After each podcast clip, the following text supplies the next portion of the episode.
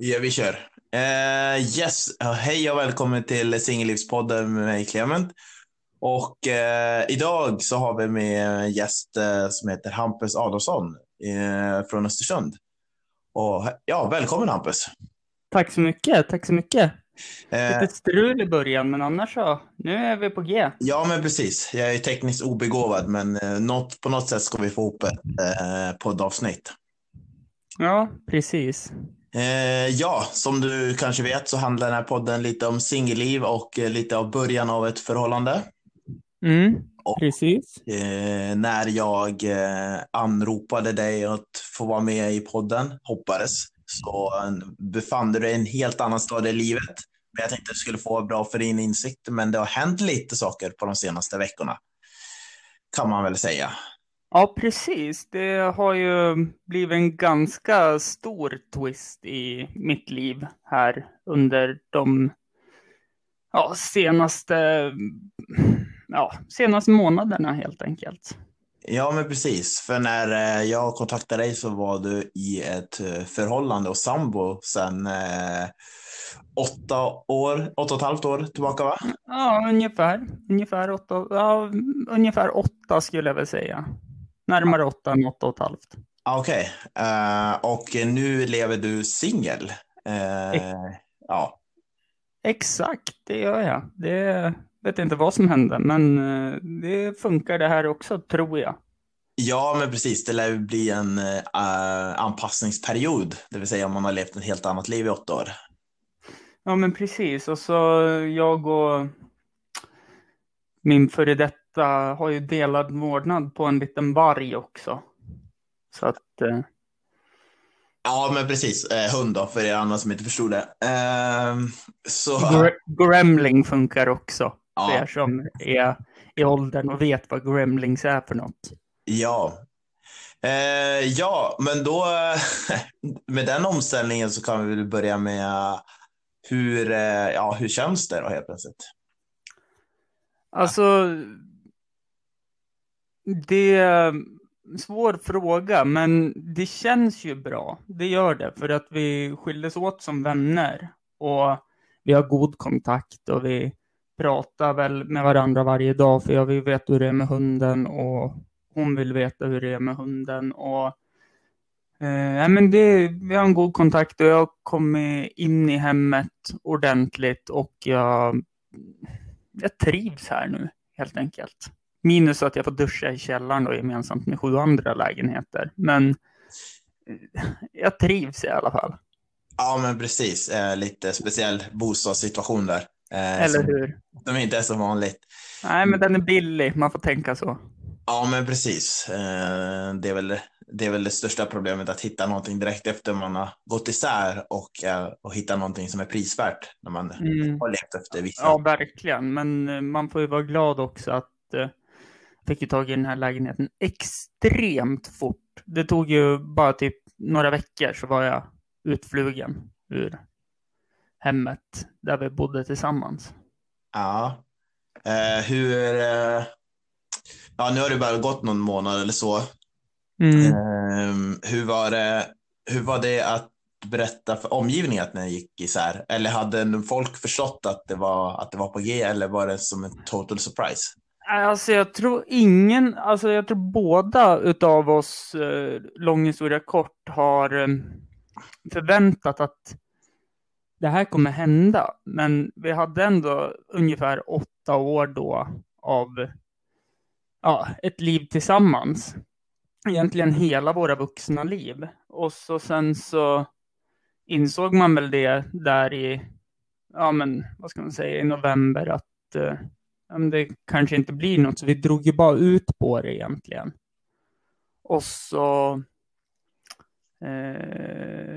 tog vi ett gemensamt beslut att gå isär. Och sen så sa jag det att jag skriver ihop någonting på sociala medier så att alla vet vad som har hänt.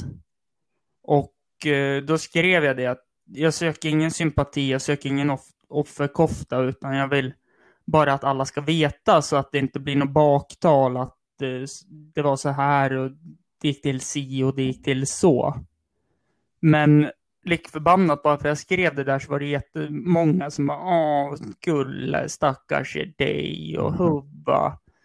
Och jag tyckte att jag var jävligt tydlig med det här, att jag inte ville ha någon sympati eller ofterkofta, för att jag ville bara ge ut informationen. Ja, men är inte det lite reflexaktigt som folk skriver? Ja, det är väl lite svenskt då? Ja, men jag tycker med det är mer reflex av att det är första man vill säga, och även om man läser det så blir det så här, ja, men den personen kommer uppskatta att jag skriver någonting.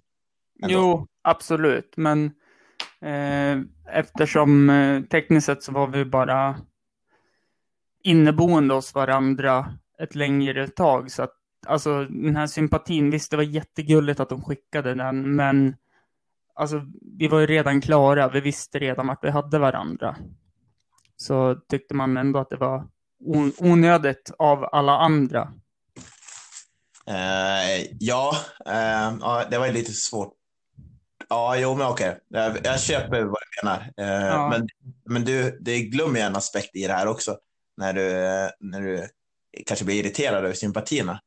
Ja. Är att du har ju bearbetat det, men det har ju inte de andra som kanske har sett det som par, så det vill alltså... Nej, nu när jag pratade lite grann om det också, så kom jag på att eftersom det kom ju för majoriteten av alla som en blixt från klar himmel. Ja. Så är det ju såklart att de blir så här, men herregud, hur mår du? Hur känns det? Kom hit och ta en öl. Alltså, du ska inte vara ensam nu. Ja. Så jag förstår ju det också, men samtidigt jag är ju så här att ja, nej, jag vet inte. Jag blir illa berörd när folk tycker synd om mig. Ja, okay. Synd om mig. Nej, men precis. Det är en bra egenskap på ett sätt. Mm. Eller hur? Det kan vara dåligt då. Ja, jag tror det också. Men jag tror i det här fallet så du får egentligen bara hantera att det kommer lite. Eftersom det är ju så nytt för andra. Ja, men så är det ju. Självklart. Samtidigt så... Alltså, på ena sidan... ingen sympati, men samtidigt de som säger att komma och prata lite efteråt, det är väl de som faktiskt verkligen bryr sig, så det är också väl något kvitt av ett. Ja, verkligen det... Och... det, om du tänker efter bland andra par eller något sånt, så är det ju många som förlorar vänner efter man delar sig. Precis, men då gäller det ju att ha vänner. Ja. Fick en lite humor i det hela. Ja, precis. Jag menar, det är så jävla jobbigt när man måste förklara skämtet så att det ska bli roligt. Men det är lite mitt liv. Måste alltid förklara varför jag skämtar. Förutom att du har fått prata lite med exet, hur känner du själv just det där första tiden som singel, va? Alltså det jobbigaste var väl alltså att... Ja, men att sova ensam. Ja. Alltså, jag är ju van att ha haft någon bredvid mig hela tiden. Jag vet inte hur många år vi har bott tillsammans. Vi har bott tillsammans i 7 år. Och helt plötsligt ska jag sova själv i en 80-säng. Och jag ska vara ensam. Jag ska laga mat till mig själv. Jag ska ta hand om mig själv och allting. Så att det var mycket... Det var mycket... Ta om det där igen.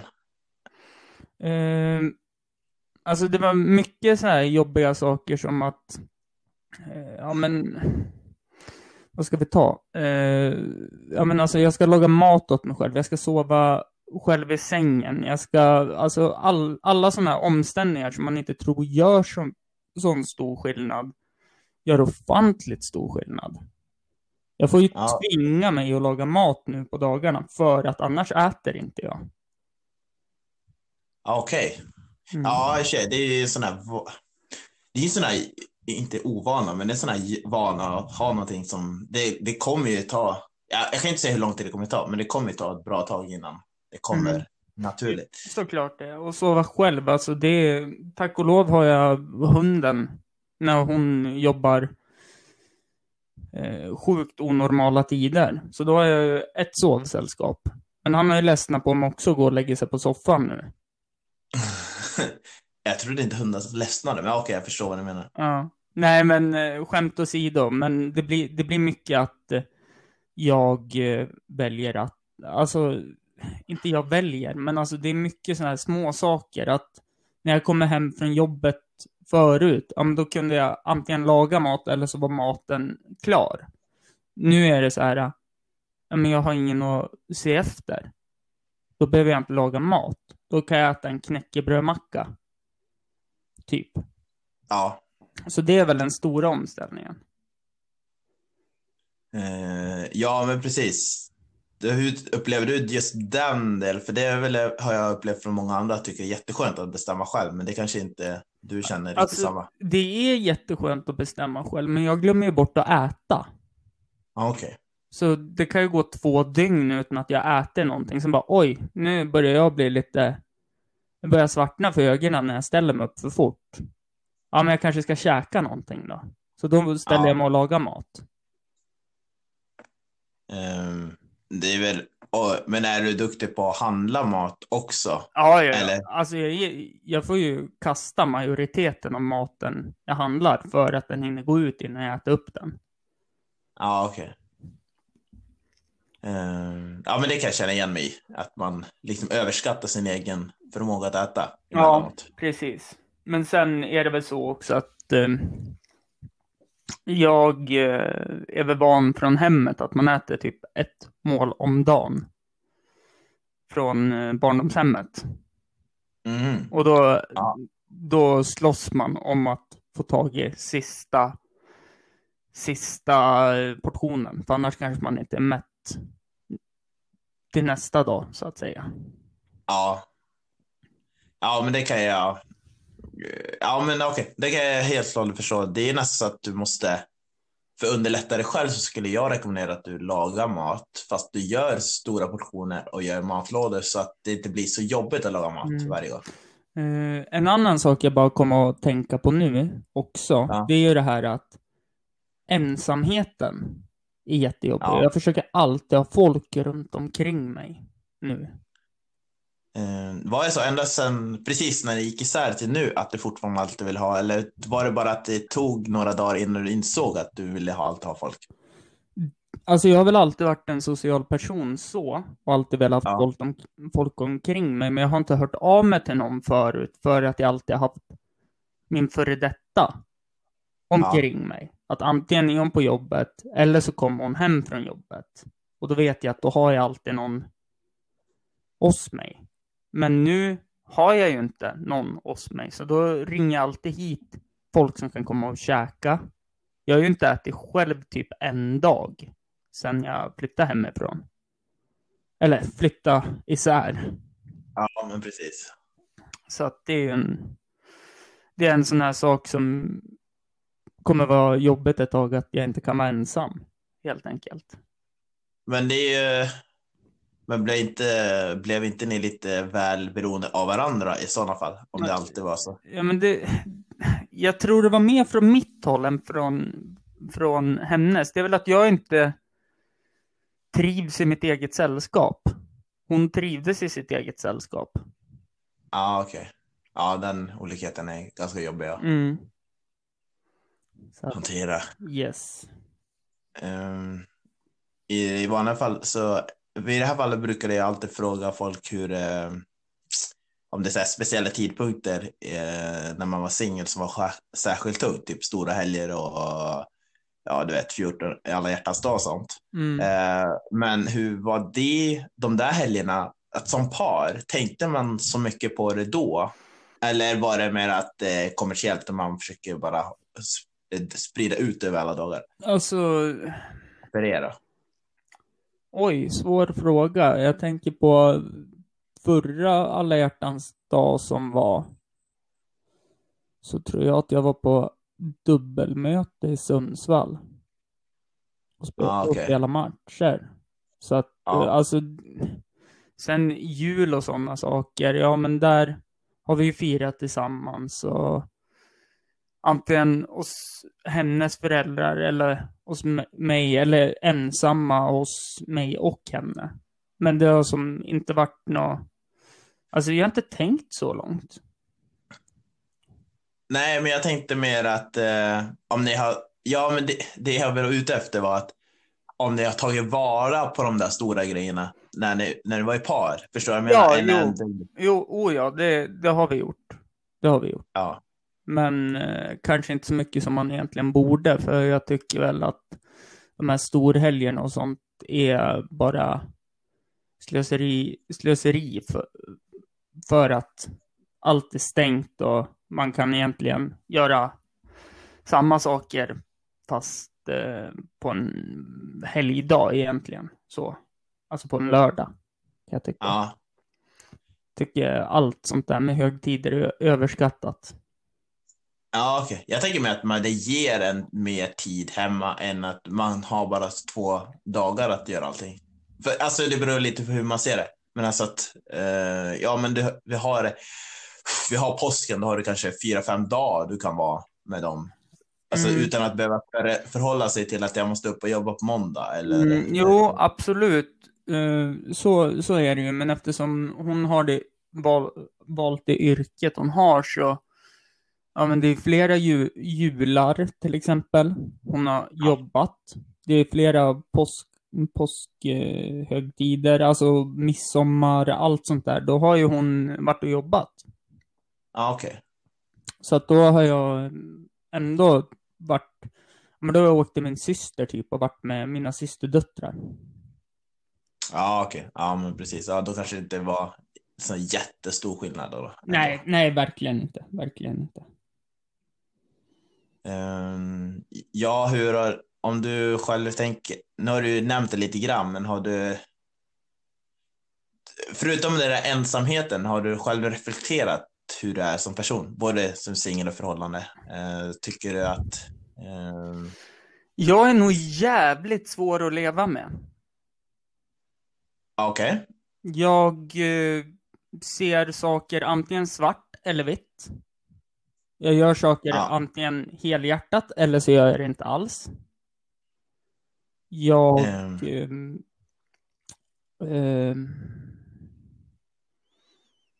Blir det svårt att hantera din partners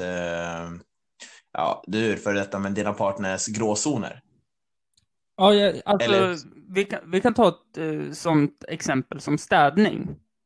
Ja. När jag städar så ligger jag, ja men som när vi bodde tillsammans, så ja, men skulle det städas då kunde jag ligga under badkaret och skura badkaret med en tandborste. För då var det all in på städningen. Ja. Men sen kunde den vara av jättelänge också. Ja, okej, det förstår jag. Och det tror jag tog mer på henne än vad det gjorde på mig. Att det kanske var lite väl mycket damm och det kanske var lite oskurat på golvet. Att man inte håller undan utan man tar och bara gör det i ett svep en gång. Sen får det gå 2-3 veckor, sen gör man det igen. Ah, okej. Försökte du någon gång förändra det eller kände du att nej, det ska vara... Alltså jag försökte förändra mig extremt mycket på just den biten. Här från november egentligen tills att vi insåg att det här är duttlopp liksom. Ja. Så börjar jag förändra mig och att jag börjar städa. Om vi tar städningen som exempel, jag börjar plocka in disken på en gång. Jag dammsög 1-2 gånger i veckan. Jag skurar 1 gång i veckan. Jag städar badrummet 1 gång i veckan och försökte verkligen bättra mig. Ja. Så att alltså jag försökte, men det var väl redan ett duttlopp så att säga. Och det positiva är ju att jag har tagit med det nu dit jag bor, att jag städar en dag i veckan. Då är det allt som städas. Men okej. Så, men hur, när du blev singel då, har det blivit lätt? Eller är det fortfarande likadant så att du Är det lättare att hantera nu att du kan ha det jättestökigt i 2 veckor och sen göra en storstädning? Alltså problemet är ju att nu har det ju blivit att nu kanske jag går och småstäda varje dag. Ja. Och så sen när det väl är den här städdagen, då tar jag allting ordentligt. Så egentligen det som du försökte bli ifrån har du lyckats med lite grann när du blev singel. Exakt. Den är ju utvecklande. Ja. Men det är ändå bra på det sätt. Ja, verkligen. Det är det. Verkligen. Men ja, nu tjej. Ja, det... Jag har nog vuxit som människa och insett vilka brister jag har haft och försökt att få dem att bli bättre, helt enkelt. Få dem att bli mindre. Men tänker jag, ja, men det är bra att du liksom kommit insikt med dina brister och så. Men har du lärt dig, har du reflekterat över hur du har accepterat henne, din partner, på din reaktion, hur du har reagerat på den andra partners brister? Har du så här reflekterat över att jag kunde ha gjort det här bättre och det här ska tänka på det nästa gång ifall det här händer igen? Jag har väl tänkt så ett litet tag.